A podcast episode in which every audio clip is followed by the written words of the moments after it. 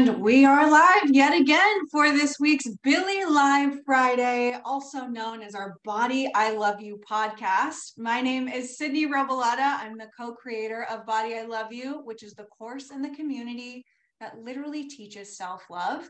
And I'm joined today by the ever so lovely, I love to call her BILY's resident hot mom, Jen Price. She's one of our Body I Love You coaches.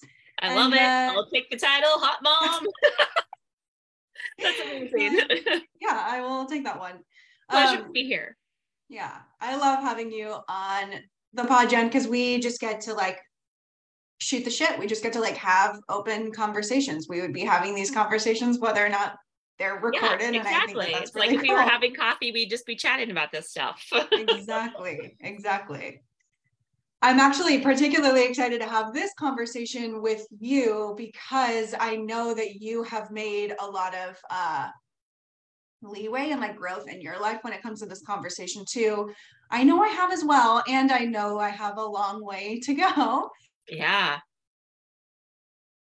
The topic that we want to discuss today is taking up space.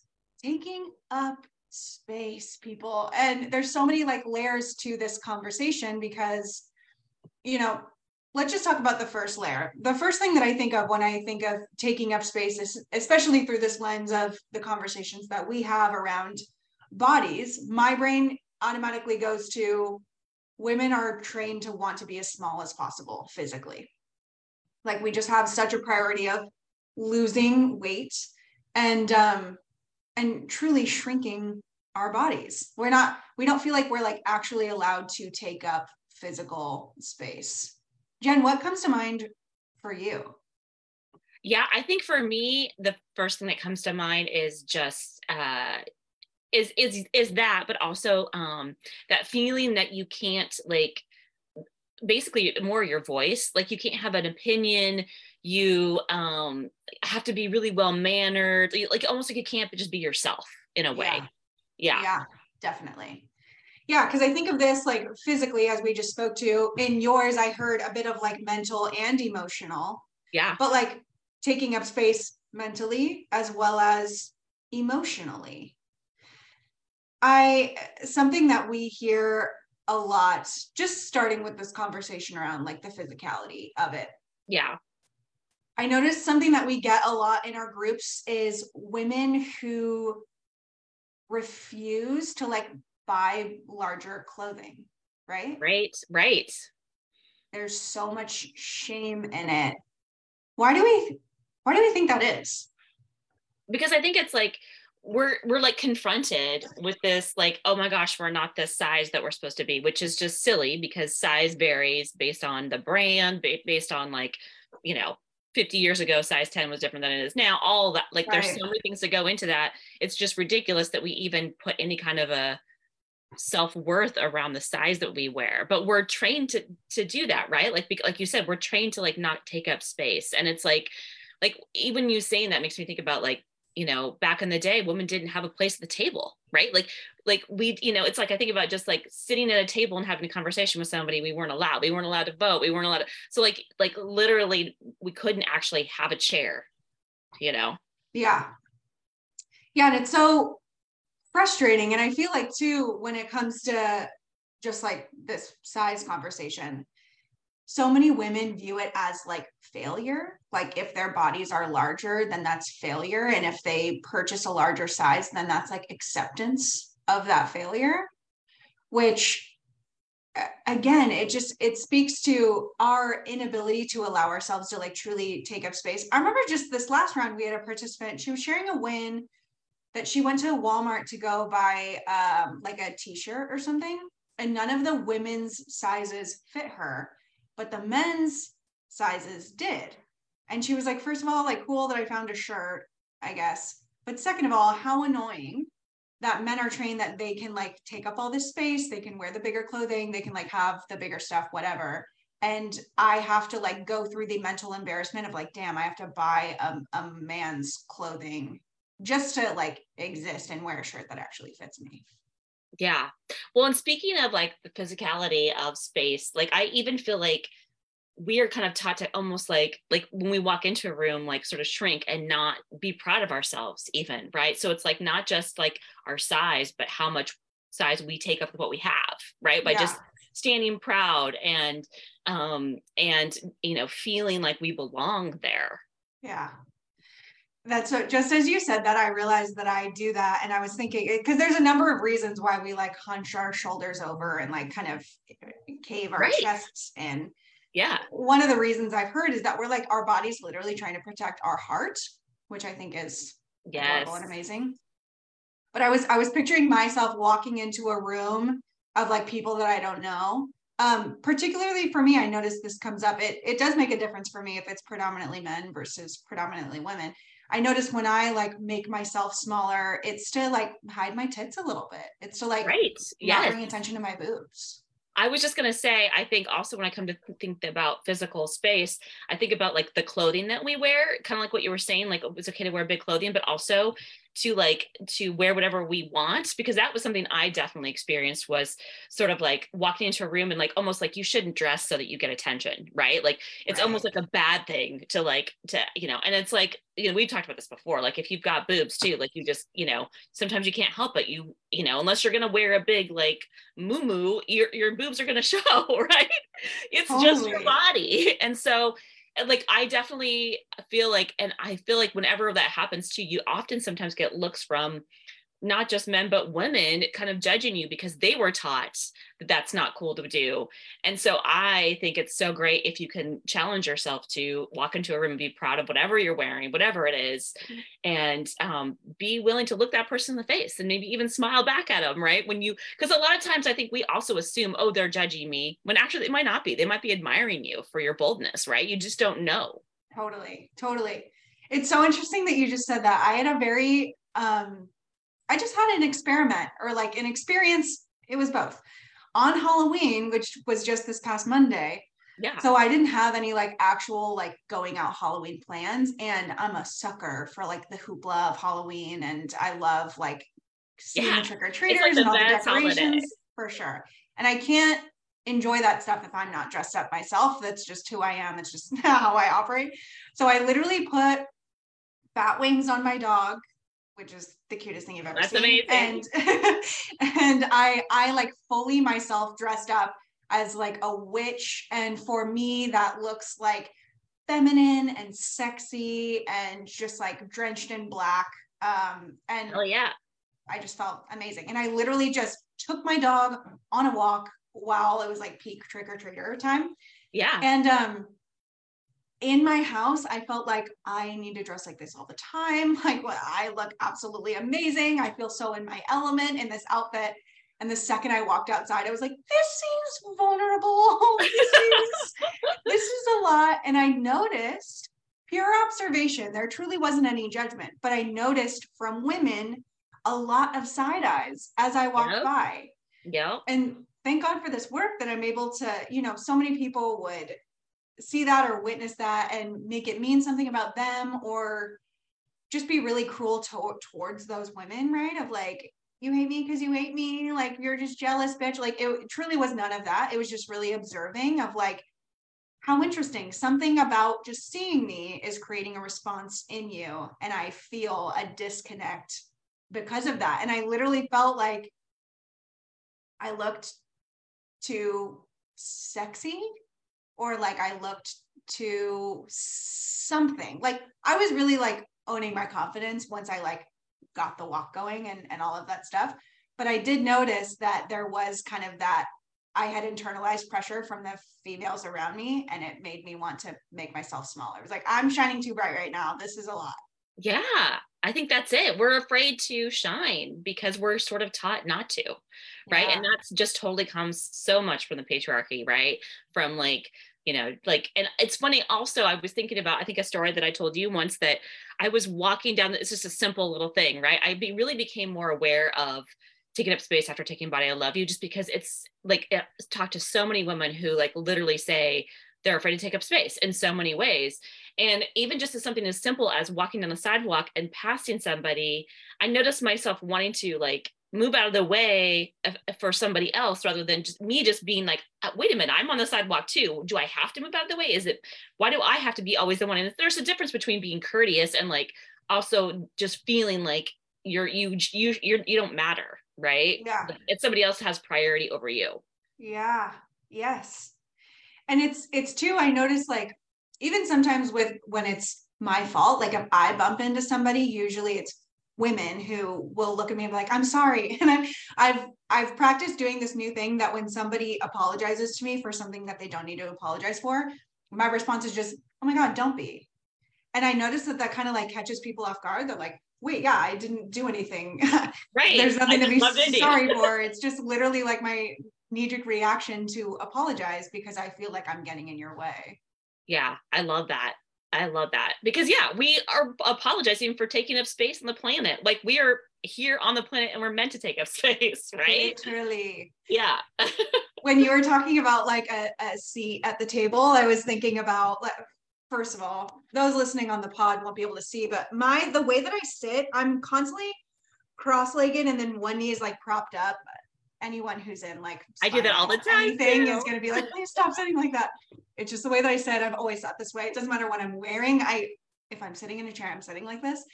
And I was thinking about uh like cross your legs. Like how many times have you heard somebody say to a woman, sit ladylike or like cross your legs and then you hear on the opposite side of that coin this concept of man spreading that like when a man sits down, he spreads his legs, he takes up so much space, and women are just inherently cross your legs, make yourself very small, sit ladylike. It's not ladylike to sit with your legs open. What the fuck is that shit? Right? I totally agree. And guys totally do it all the time. They sit down and they're just like, whatever, you know, here I am. I mean, I always laugh when I see, like, I remember, like, when I used to work in corporate, like just seeing men, like literally, like in a meeting, like sitting back like this, almost like ultraly casually, you know, whereas the women in the room are like, prim and proper, hands in the lap. I mean, it's so interesting to think like we're taught to do that from, from the time we're so little and we don't even think about it. We literally don't even think, you know what that just reminded me of? I was in like a, it was a big meeting, Zoom meeting earlier this week. And I noticed I like leaned back in my chair and I put my hands behind my head like this. I felt so masculine I felt so like, whoa, I'm sitting like intense right now. But I was thinking, like, if a man were to do this, it wouldn't even be a second thought. I'd be like, yeah, this is how I sit. This is how I right. sit comfortably. I take up space for sure. And I noticed I was like, whoa, this is this is a lot. I'm like bringing weird attention to myself. And it was like this whole interesting internal dialogue. I didn't even think about it until you just brought that up. Well, and that's funny. It also brings up the point of like uh, physically like and there is this sort of like crossover between physical space and the mental and emotional right? Yeah. um but it does remind me of like what you know the the confidence stance right? Like if you stand with your arms out and you like you know have this confidence it's supposed to like actually bring confidence to you. So like if you're going into a meeting or you're about to speak on space on stage it's a good idea to, like do the confidence stance right? And there have been studies about this and they basically ultimately confirm that it's true but part of it is because your body taking up space then it also affects your mind and your mind is feeling more confident. So it's it yes. there is this total overlap. Yes. It is so interesting to think about. Like even I just started envisioning myself like when I do feel like I'm I'm in the way, I do this weird like I'll jump back and then I'll like put my hands in front of me like I'm literally trying to I'm so sorry, like literally trying to make myself as small as possible. And I'm just trying to envision if I've ever witnessed a man do that. Not from a judgmental or finger pointy place. I, I'm just gen- I'm genuinely picking my brain. I can't I can't think of it yeah i do I, I do notice when men are like a little bit more prim and proper when they cross their legs just little things that men don't usually do i notice that but speaking of men like i feel like um when, when it comes to taking up space and wearing what you want i think about the um, lgbtq community right? And how they really feel like they need to take up you know feel like they haven't been able to take up space as well because like they're not allowed to be who they are not to be able to wear if you're a man wear a dress or wear makeup or you know even a man be able to like you know speak their feelings all of that right, right. So in some ways men have also been victims of this patriarchy because they are also taught to be in this one specific role 100% and even just as you were saying like men crossing their legs i i instantly had empathy of like yeah, when I see or when just when the average human sees a man cross their legs, it's viewed as it's viewed as like a, a feminine trait. And how sad and annoying that it like, what if that's just the comfortable way to sit? And of course, as always in this conversation, we're never viewing to to bash men in any way shape or form we're simply just observing social norms of how we're usually trained. These are not at all blanket statements for all men of course. Absolutely. and just like anybody's upbringing so many people are trained that they're not allowed to take up space. If you had like a particularly emotional uh, parent or somebody who just like had no problem taking up space, you probably adapted and molded yourself to that. And just inherently, you take up less space. Absolutely. With people who are like completely, totally misunderstood, they feel the need to, to not take up space.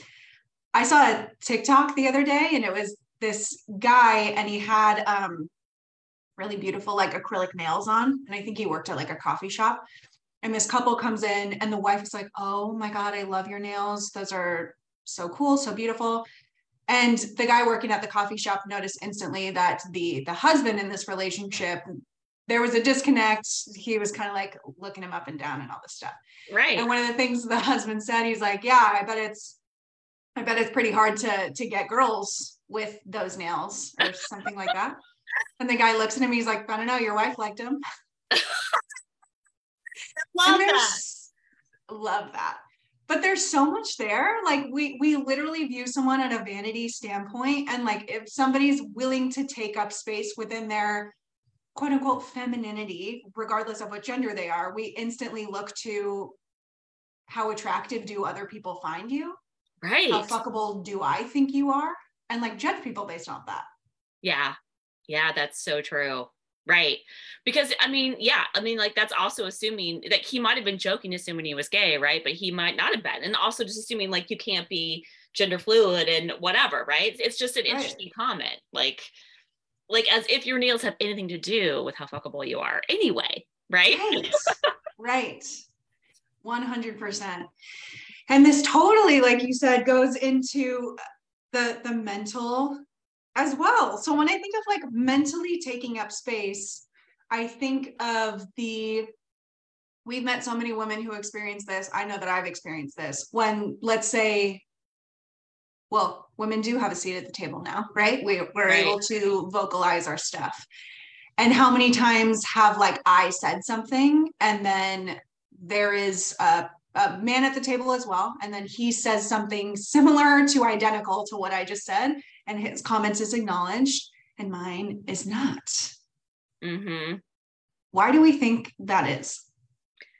I mean, I honestly think we're just trained to think that men, you know, have are more intelligent first of all and yeah. and have a you know they're i don't know I, I don't know i think it's i think it's a long time training but i definitely have noticed uh, that same thing has happened to me for sure where yeah. like my ideas don't seem to matter until a guy says something or i can voice my opinion and then it's almost like it, it, my opinion doesn't matter until a guy says something.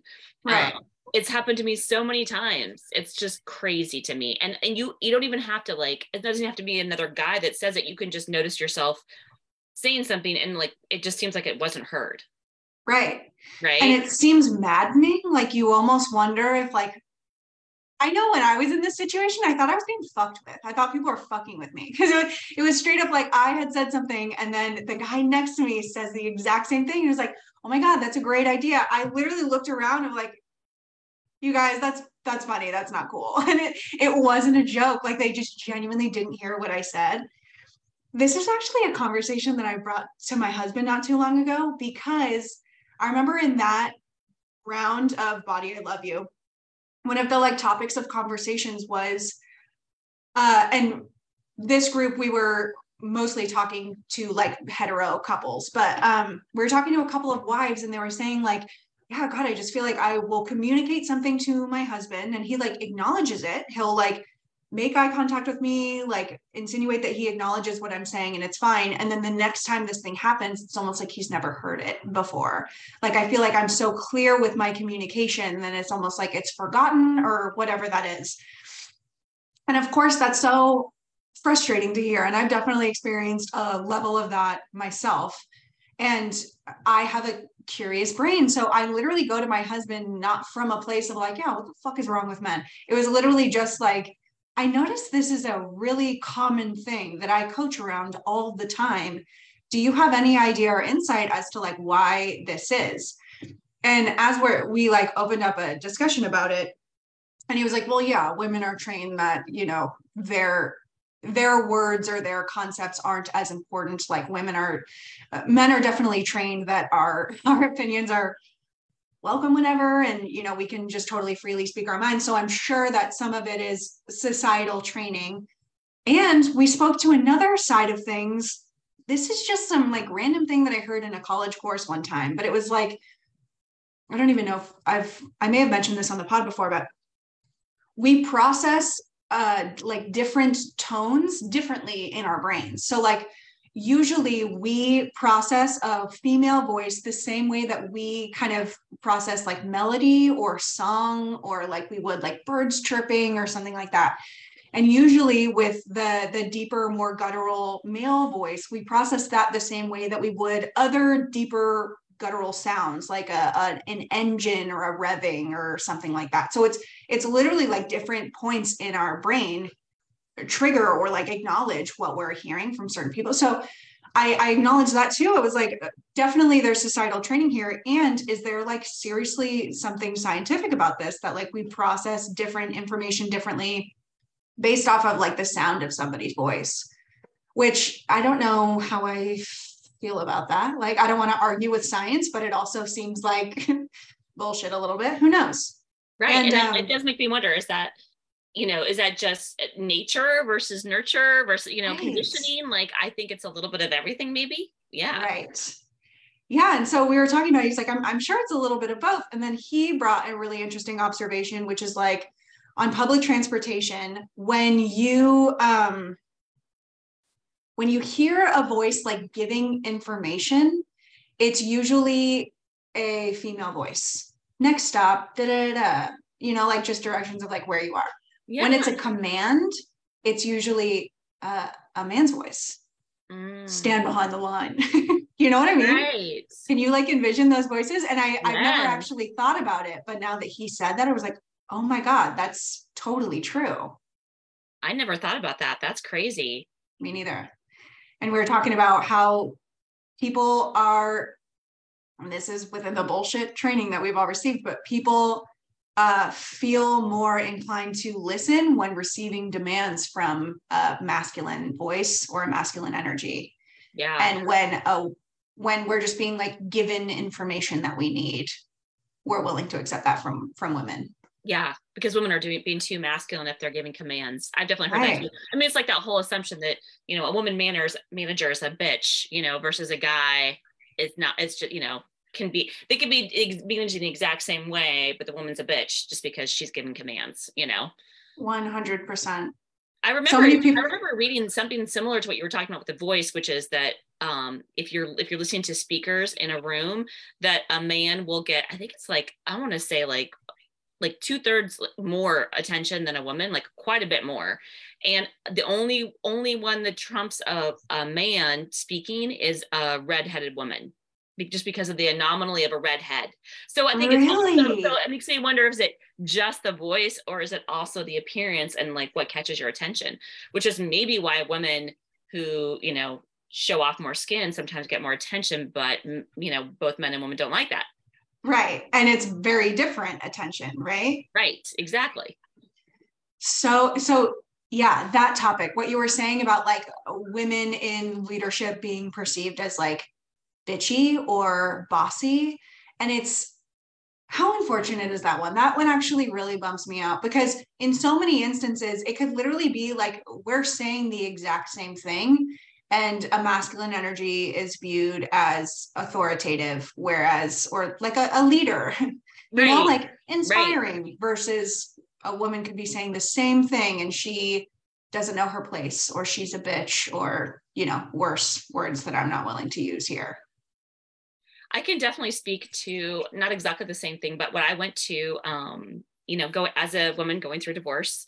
Um, when I went to uh, on vacation with my family, I definitely noticed this strange dynamic where I felt like every time I voiced my opinion, it was like, oh, Jen's being argumentative, where it was just, I'm just speaking my opinion about something versus like before when I was speaking my opinion, when I was with my husband, it was like, oh, it's like they're, they're, they're in agreement together. And I, it was kind of like more like, you know, the guy who, who, you know, my husband who may have agreed with me I felt like his opinion was always revered more than mine was, but when I was by myself, it was really interesting. I it's hard to explain exactly the, the dynamic I'm talking about, yeah. but I definitely felt it from everyone in my family. And it's hard to explain unless you're like in that situation, but it's just this difference between like having a partner with you and not. And I definitely was like, felt like a lot like when i was giving my opinion about like where we should go or what we should do or you know this we should, should we take this train or this train or whatever it always it was like I was being painted as a person who's just being argumentative and being difficult. Yeah. All the time when I just had an opinion, just like everybody. Right. Yeah. Right. Whereas somebody else would be perceived as like, oh, they just have a strong opinion or they're inviting some some healthy debate or something like that versus right. you're being problematic. Yeah.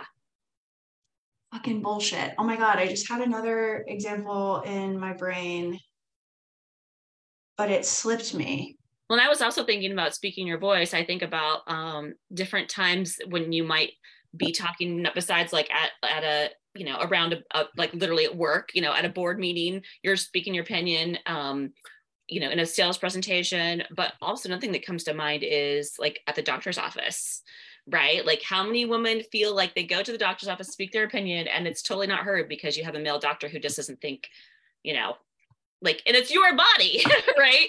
So not only is it like frustrating because you're a woman but also because it's your body and you know the doctor's not paying attention because they think yes. they know more than you oh my god you just literally spoke to the two things that slipped my brain so i'm going to say something and i'm very aware that this comes from a fictional tv show jen did you did you get into are you a game of thrones person at all I did, but I it was really hardcore violent, like especially sexually violent for me. So yeah. I stopped watching like middle of third season. I just could I couldn't. Yeah. I get that. Yeah, it can yeah. definitely be a lot. So House of the of the Dragon just you know oh, yeah season finale uh, okay so that that show is highly triggering for me as somebody who's absolutely petrified of giving birth like literally the first episode, my husband looks at me. He's like, "This probably isn't helping your cause too much, is it?" And I was like, "It's definitely not." But what I noticed, and again, I'm I'm aware that this is from a fictional show and very much representative of what actually happens, be it reflective of that time so long ago, as well as like we still still see examples of this today. But it would there were throughout the show there were a number this might be a spoiler alert for some people, by the way, but there would be a number of times when a woman would be in labor. She would have major complications, and then the doctor would literally bring her husband out the room and say, like, hey, so we can either um, save the baby and your wife is going to die or you know they they will both just pass and it was always up to the husband to make that executive decision and jen not only that they communicated none of it. They communicated none of it to the woman. So they would literally be like forcing labor and her not knowing what's going on, if she's going to live or she's going to die or whatever. And they're literally yeah. making these decisions for her outside of this room and not even looping her back into the conversation. So obviously my brain if that's like desperate to know that there's justice on the planet says like that's a lot or that's a script or whatever. But I think of my friend who recently went in to go get um what is it called? What is it called when women's when women get their tubes tied?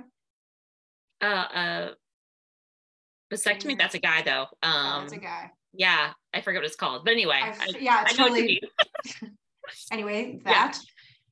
she went in to uh to get that done and they wouldn't do it. This legitimately happened within the past two years. They wouldn't do it without her husband's consent. That is crazy to me. That should be her decision no matter what. No matter fucking what. Yeah.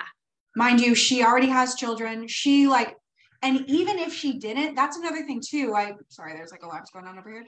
yeah that's another thing that i've heard too of women who have made the conscious decision to not have children when they go in to have that done it's like this whole thing of like oh well well we want to wait until consent from your husband because you might change your mind one day or whatever and it's like uh, excuse me i know myself i know my body this is not up to somebody else who yeah. wants to pump me with children for their own but absolutely not this is 100% up to me the fact that it's 2022 and this is still something that we see in the medical field is a fucking nightmare. That's crazy. That's, that's nightmare makes, shit. That makes me. me angry. That's ridiculous. Yeah, it also reminds me of I think of my mother-in-law uh, before she passed, you know, had some health issues and I feel like and this is more I think it's more of a just a matter of doctors feeling like um you know the sense of wanting to keep someone alive as long as possible it's kind of what they tend to do. But mm-hmm. i feel like she wasn't fully informed of like all the different choices she had which includes like maybe no treatment at all right? Like to have a complete full picture of the likelihood of certain things procedures happening to her if she decides to go forward and what those procedures look like and you know all the things because i think i think the doctors are so focused on like i know what's best for you. I know you know what's you know uh the the you know, and also just keeping someone alive as long as they possibly can, but not thinking about the quality of life. And it's frustrating to me because I feel like it just doesn't, especially, and I'm sure that there's just naturally happens more with women because it's just history. Like, you know, I think back in the day, women didn't have the say. I mean, you know, even though that's just a TV show, I think that's actually how it was. Straight up. Yeah, 100%. Yeah. And so it's just, it's so, oh, it's infuriating. It's absolutely infuriating. And speaking of taking up space within the medical field is such a huge thing as well. I literally just this week I had a telephone doctor's appointment, and um, I'm thinking about going on this new medication. And so I have I'm the person who like I kind of black out in doctors' offices. Like I don't I don't hear so much of the information. They're like, "Do you have any questions?" And I'm so overwhelmed with not even knowing what questions to ask that I'm like, nope, all good. When in my brain, I'm like, yeah, I don't know what the fuck is happening. Like, I literally don't know what's going on at all. So I've built the habit of writing out questions beforehand and bringing them into the office to make sure that I uh, am aware of them. Great idea. That way you're not right? like swayed by, you know. Totally. I'm like, yeah. I have a list. Stay the fuck right where you are, and we're gonna go over this this list question by question. Um, and so I, on this telephone call, I was just asking a number of questions, questions that like, like she was telling me about this medication and what it could possibly do for me. And I was like, but what does this actually do? Like, what's actually happening in my body once I put this in my body? And that question felt like annoying. And then I was even asking, like, medications that I'm already on should have no, you know, negative side effect to like comparing with this new medication. But i was like of course i don't see how it could but of you know of course i just have to ask will this coincide negatively at all with the medication that i'm already on? And again it felt like i was like inconveniencing her. It felt like i was taking up too much of her time. And i just literally flashed back to all the times that i when i took birth control i didn't know what the fuck i started taking when i started taking anti-anxiety medication i didn't know what the fuck i was taking like there are just so many things that because I view you as like the professional. You are the one taking up the space in this room. You know everything and I know nothing. Just give me whatever. And it's totally fine. And being an adult and seeing that like, oh, it super matters what I put in my body, actually. Like it like I, I should definitely have asked more questions when it came to this thing. And I felt annoyed that me taking up space felt annoying. And who knows? I could have totally made that up in my brain. And a lot I'm of sure the I actually bet you didn't because yeah. uh, I have many fam- family members in the pharmaceutical industry. And the thing is, is a lot of doctors rely on, you know, sales reps and the drug companies to tell them, you know, what the drug does. So, because if you think about a doctor doesn't have the bandwidth to understand the intricacies of every single drug. So you okay. asking that question was probably like, mm, I'm not sure. That means that that person had to go look up and make double sure. I mean, they yeah. probably have a protocol of prescribing this particular thing for this particular ailment. And they, it's not that they don't have any idea. I'm sure that they have seen patients and seen what works for, you know, your type of, you know, whatever was going on with you but and it's not you know it's not like they're not informed because they do you know depending on the doctor but that's the thing it depends on the doctor. Depends on you know what the, what they're used to and how much how much you know research and work they're doing you know and what they're observing versus just following protocol and also how busy their schedule is because sometimes they're literally seeing patients like that and they don't even they don't even know half the time. 100% but frankly that's why you almost have to like you really have to take so much control of your own health it's crazy you do. And chronic people pleasers like me, that the person who apologizes for you bumping into me, right? I see it as like, you have so many patients to get to, fuck my questions, just like go on with your day. Right, right. When it's actually your body. So it's my body, it's my health. It's a huge deal. It yeah. deserves to take up so much space. I was actually just having a conversation with a family member. I won't say who, but she was telling me about um, different medications that she was on and she started taking a new medication. She is dealing with like heart stuff.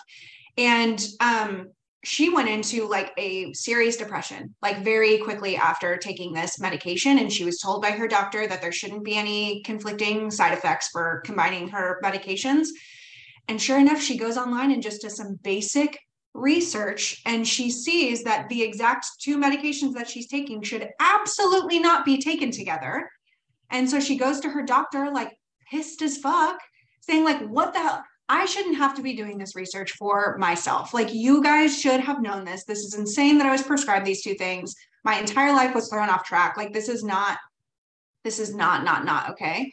Yeah. And this is totally the like patriarchal uh kind of norm that I've been trained in my brain. But I remember I used to view anytime I saw a woman up in arms about health stuff.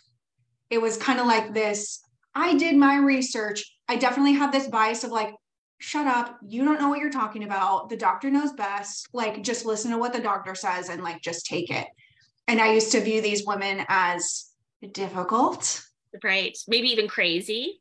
Right. Maybe even a little bit crazy. Yes. Yeah. 100%.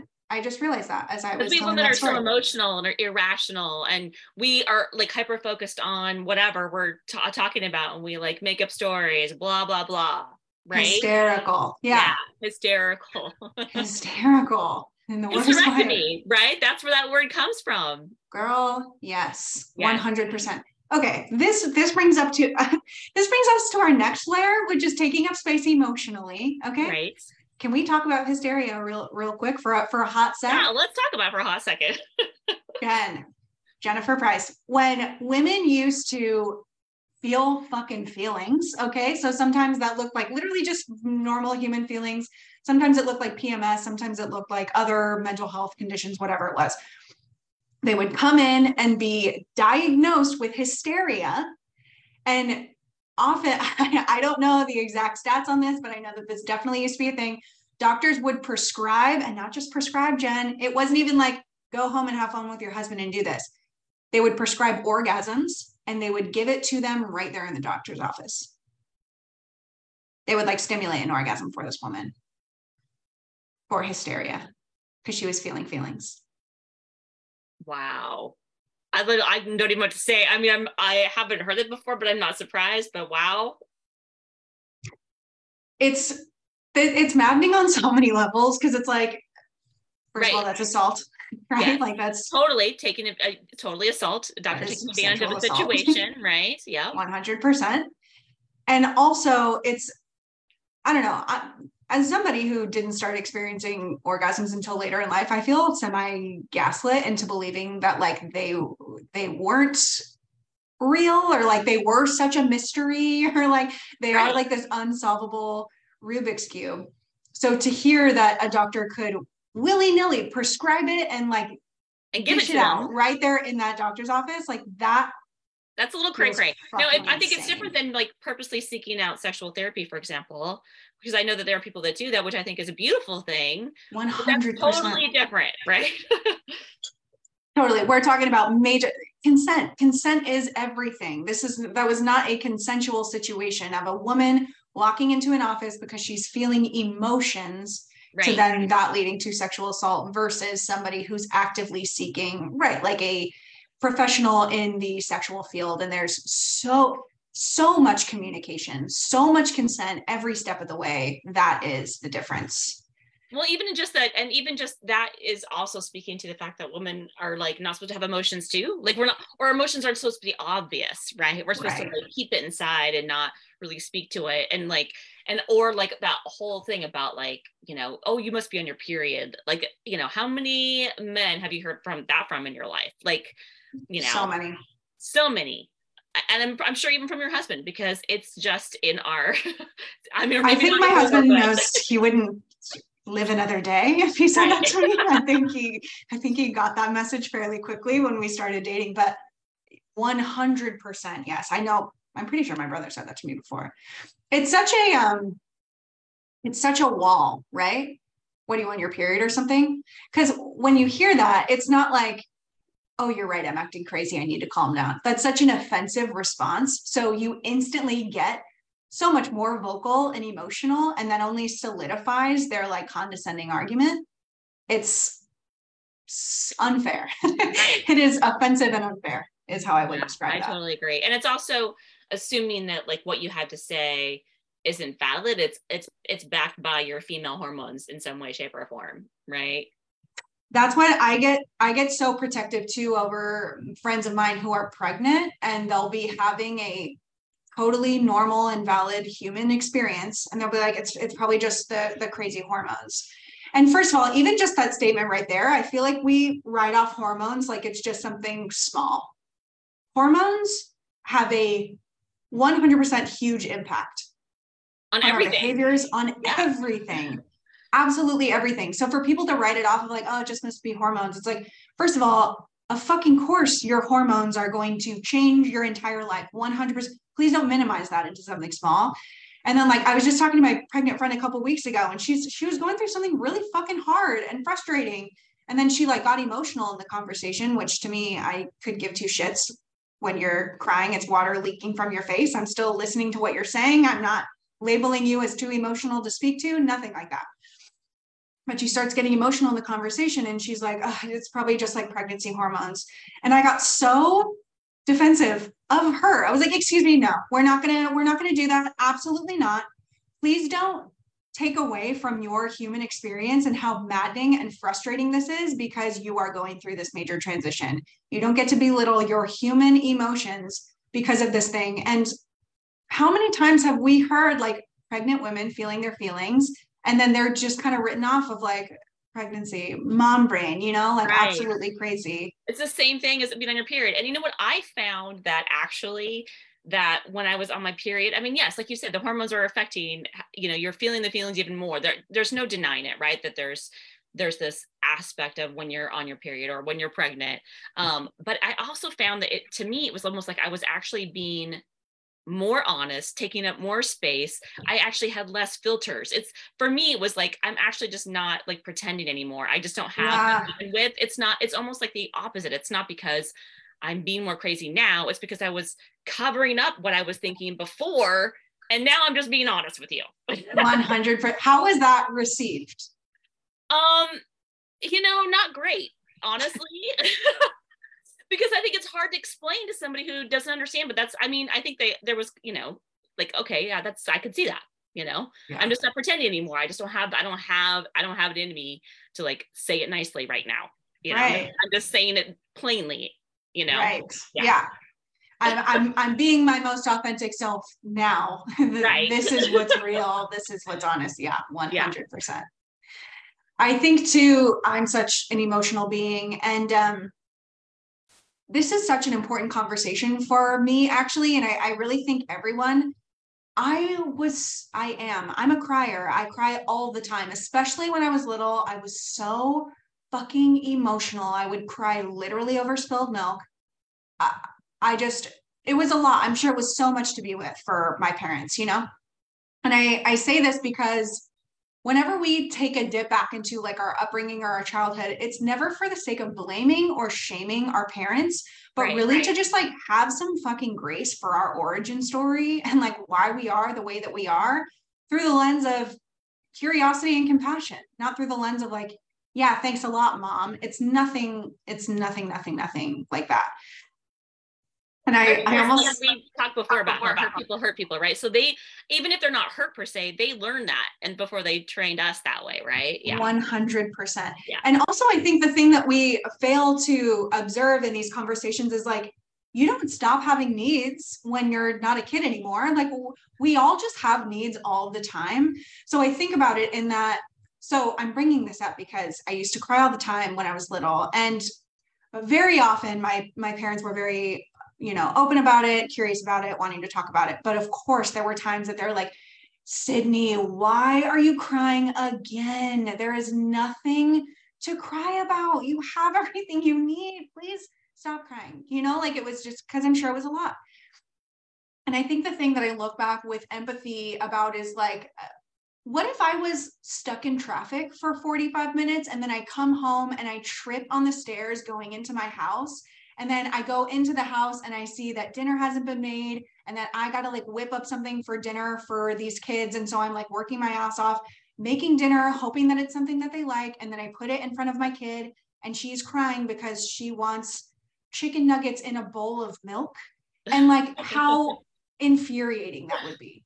Yeah. I i i would yell. I would be like absolutely you're not going to cry right now. Crying is not an option right now. I don't have it in me to be with your tears right now. Absolutely not so like as a kid there were so many times that we didn't get our needs met but it wasn't because it was like it was because they didn't have they didn't have it in them. They didn't have the bandwidth or the patience or like the emotional capacity within themselves to meet our needs because their needs weren't getting met in that moment Right. So, the, and they were taught not to let their needs, like they were taught, again, they almost like they were doing us a favor. So, I actually have a very similar story, Sid. I don't know if I've shared this with you before, but I, when I was a kid, I used to cry all the time for all, for like little things, no reason. And so, my mom made me a little book that talked about when it's appropriate to cry and when it's not and we went through this book and she like you know told me okay this is the kind of thing you can cry on this, is the kind no, of thing you can Jen, which is like it's this. so funny because when i look back i think oh my god mom like i actually asked her recently about it because i had this realization like i tend to like maybe you know think that i i kind of tend to look on the bright side and i actually wondered if like me i was looking back on my you know childhood thinking i wonder if i like see the world as really positively because i was taught that like i was taught that I can control my emotions, which is kind of a beautiful thing in a way, but it's also like it can really teach you to like kind of stifle them down and not allow them to just flow through you, right?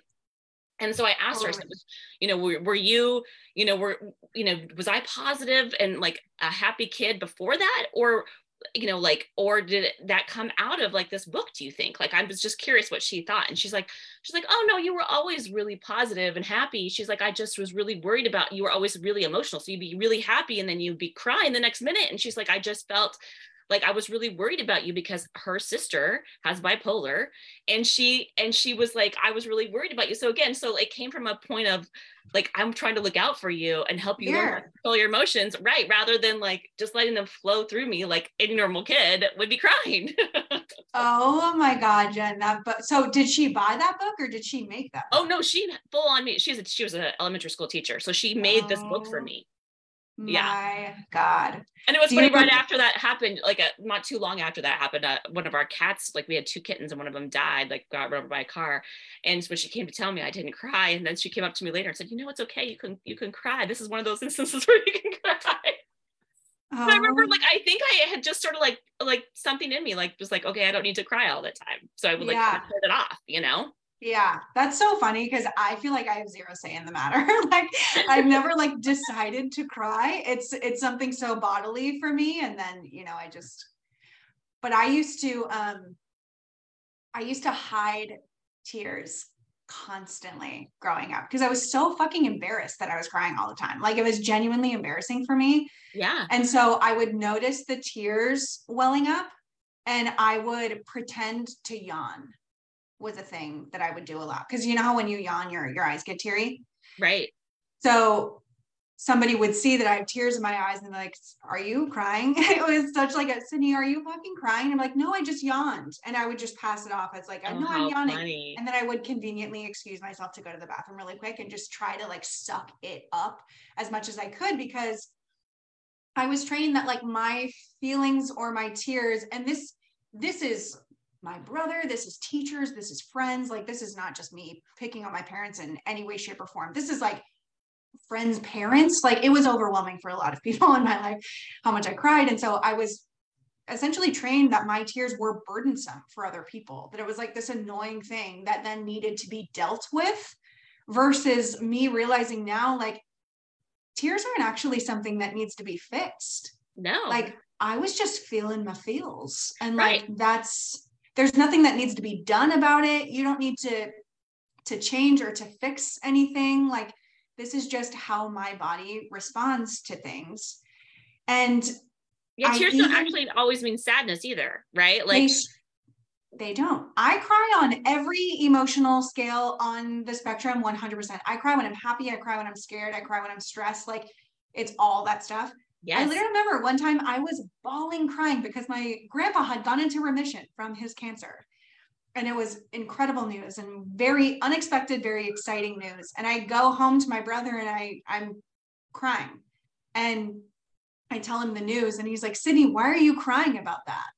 And I was so confused. I was like, I I don't have a say in the matter. I just this is this is how yeah. I'm responding. And it was such like a foreign thing for him that somebody's crying of happiness. And I it's felt, so beautiful. It's like it's like your way of processing emotion, like all of your emotions. It sounds like flows through. I think that's true for a lot of people though. Like I as I've gotten older, I've allowed myself to cry a lot more. And I actually, we've talked about somebody I love you, like sought out like shows like Grey's Anatomy or other shows that where I can actually let myself cry and it helps me process other emotions that are going on because I just love that feeling of crying because you're like just releasing a lot of pent up emotion. And 100%. I definitely cry like like when I'm frustrated most of all, like I have found that's like society in general doesn't like they get so uncomfortable when you're crying. And women in general, like especially women leaders, I think they when I think the biggest reason why they cry sometimes is because they're just so freaking frustrated. And it's like it's just natural. And I know I that's when I that's like my number one reason when I'm crying is I'm really fucking frustrated. I don't know how to say it or talk about it, you know? Totally. I've I've noticed that yeah, that was um just like last week. I felt so it was a hundred micro things. There was not one big thing that I was frustrated about that was crying. It was 100 very, any one of those things standing alone would be like, Sydney, what? But like those things all combined, I was livid. Like I felt rage. And I, I noticed I was like, my, my breathing was a lot. So I literally just sat on the floor of my room and I started, you know, just being more aware of my breathing. And I was like, I'm gonna fucking cry right now. And I don't know why I'm gonna cry right now. Like, what is happening? And I noticed that um, you know, a fun dance that I've been doing this past year, I noticed that since I stopped drinking alcohol, I've been a lot more angry. Um, I've like felt rage inside of me. And I'm just so curious about that difference between like, okay, so I used to feel sad. Now I feel fucking pissed. And like what's going on there. And I think being mad is almost like a shield that protects my sadness. I also think anger feels a lot more productive than sadness. Mm-hmm. But I was actually never trained to know what like healthy anger looked like. Anger in my household growing up was like explosive and scary. And I was, I, I was never like allowed to be angry. Not that anybody told me that, but it was like people around me were getting yeah angry yeah. and the thought to combat that with more anger never even like crossed my mind well, so speaking of on the opposite side, like I often, when I am scared, I'll I'll laugh. It's just a natural response in me. I'll just laugh. Like and I do kind of find the humor in the situation, which is the other thing I think it's interesting. But it's it's kind of my way of dealing with fear, right? Yeah. But there have been people in my life who've gotten really mad at me for laughing in in moments that just don't seem like it should be laughing, right?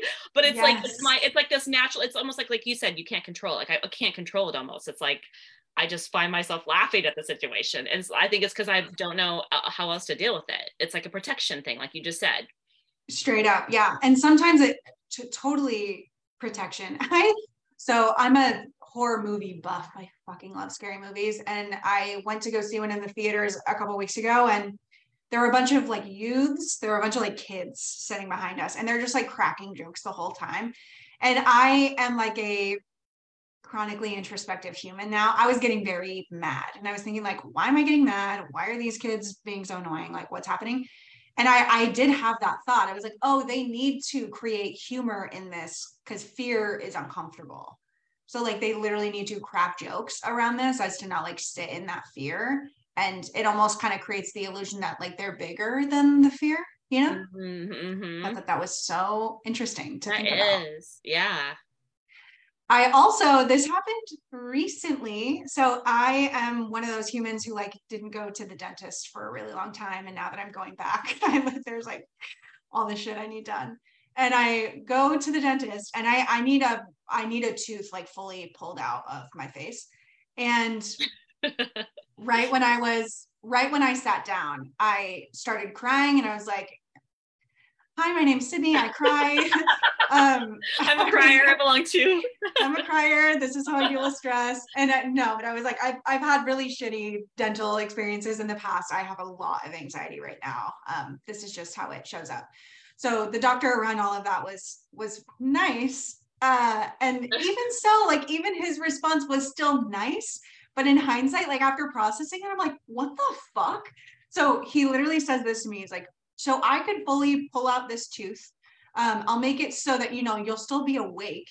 I'll make it so that it, w- it won't hurt, but you'll definitely feel um, that I'm there. Right. Right. And so I took in that information and and I was like, what's the alternative? He's like, well, the alternative is you go see somebody else and they give you some gas and you get to pass out and then they're gonna do it. And when you wake up, it's done.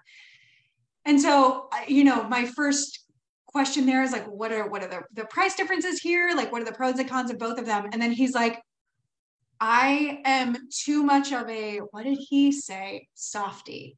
He said, I'm too much of a softy to do this procedure on somebody who's crying. So I would recommend you like sack out. And at the time, I was like, sweet. And now I'm like, excuse me, sir, you're going to make me pay so much more money to have this other procedure done because you're uncomfortable with my tears that I don't even have a say in the matter in the first place. My tears don't mean that you suck or that you're hurting me. They just mean that I'm scared. And this is totally a normal thing to feel scared about. Right. You're going to do the operation. I'm going to cry. We're both going to be fine. Like, I just, after I got so heated about it, because exactly like you said, so many people are just uncomfortable with tears so right. we feel the need to eliminate the tears from our lives versus like actually growing more comfort and compassion and humanity around emotions yeah exactly like just accepting that that might happen and it's it's so it's also so so indicative of, of our society to just automatically go give them drugs to like solve all the problems right yeah, it's yeah. rather than yeah. actually processing your emotions for god's sakes crazy It is so true. Okay, so we've been talking this entire conversation around how we're not allowed to take up space. The thing that I just kind of want to like round things up with is whenever we look at this stuff, it's not to like get everyone all rowdy and angry for all the injustices in the planet. That tends to be a symptom, yes, but we're always going to have the okay, so now what conversation. And we're always looking to the past to just like have grace and empathy for like how you got here if you notice that you're somebody who is wildly uncomfortable expressing their emotions, get curious. What was it like to express mo- emotions in your household growing up? Is that is that a direct reflection of how you as an adult choose or don't choose to express your emotions? Like it's just good information to look at. And something that I do so a way that I've made myself small is avoiding confrontation. Um, confrontation is uncomfortable, so I will avoid it. It's very easy to just like ignore it. I feel like that's the case for most human beings. But when I look at myself in the mirror at the end of the day, the person that I'm committed to being has the conversations. Yeah. And like that fucking sucks. Like I roll, like I wish I wasn't destined to be that person, but unfortunately I am. Like that's who I want to be at the end of the day. So it literally, when it comes to any confrontation, I literally look at myself in the mirror, Jen, and I I have to give myself a pep talk of like, this is annoying. I'm so sorry that you're feeling these feelings and that these feelings suck and that, you know, whatever the situation is. And you are the woman who has the conversations because you deserve to be heard because your emotions are totally valid because you're allowed to take up space. You're allowed to create discomfort. You're allowed to rock the boat. Like you're allowed to do all these things that essentially I was trained into believing that I wasn't allowed to do. and they're still wildly uncomfortable every time. Yeah. Yeah. That's just again, discomfort is allowed to take up space. There's so many things in our life that we're going to do that are uncomfortable. Yeah, just allow it's yourself to be uncomfortable because that's where the growth happens, right? And I feel like also conflict in general, we I get it. We we do tend to avoid conflict, but almost every time that I express myself, whether it's a need that I have, whether it's, you know, opinion, whether it's like an opposing, you know, you're having conflict with a, you know, parent, a spouse, a, a, a child, right? Almost anytime that happens, beautiful, beautiful things come out of it always it always results in something where you're both growing rather than like stagnant and staying the same. So as hard as it is and as hard as you know you know as difficult as that might be to say those things like guaranteed it's going to be good on the other side. Like whatever it is even if it's painful on the other side it's still going to lead to something so much better. Like 90% right. of the time. I always think about um this is a storyteller too because that's what all stories basically have some kind of conflict in it. If it didn't have a conflict it would be a boring story and, and it wouldn't be worth reading right? And that's the nature of life. Like as we have these conflicts and it makes it so much more interesting and fun and amazing when you when you have a little conflict. There's always something that good that comes out of it. So true. Because comfort zones are cool right? Like comfort zones are chill. That's just not like where growth usually happens. That's that's not where growth happens. Growth happens outside of our comfort zone so mandatory to get uncomfortable. And I think the overall moral of the story is you do not have to apologize for taking up space in any way, shape, or form. You do not have to apologize for existing. You do not have to apologize for gaining weight. You do not have to apologize for having opinions. You do not need to apologize for being a fucking human with emotions. I'm so sorry that you were raised in a society that's trained you to believe that that's the case. And we're myth bustering that shit. None of it's true. Jokes on us. LOL. let's let's move forward in the way that we actually want to move forward, the way that we deserve to move forward, right? Yeah. Every single person deserves to every single person. You're on this planet. You were born to take up space on this planet, right? Whether that's physically, emotionally, or mentally. And so, yeah, you challenge yourself to start noticing when you're not taking up space. Challenge yourself to, when you go to a dinner party, say that thing that you're afraid to say that everyone might laugh at. So what? You know, so what if you are wrong or sound stupid or whatever? Like, how else are you going to start to learn to start expressing yourself and being yourself and taking up space if you don't try? Right, right. And really quick spoiler alert this goes, this comes from the idea that you train people how to treat you so for a lot of people, you've trained people that you don't require a lot of space physically, mentally, or emotionally. So when you're willing, when you're willing to take up space, you essentially have to retrain the people in your life of like, hey, I'm taking up space now.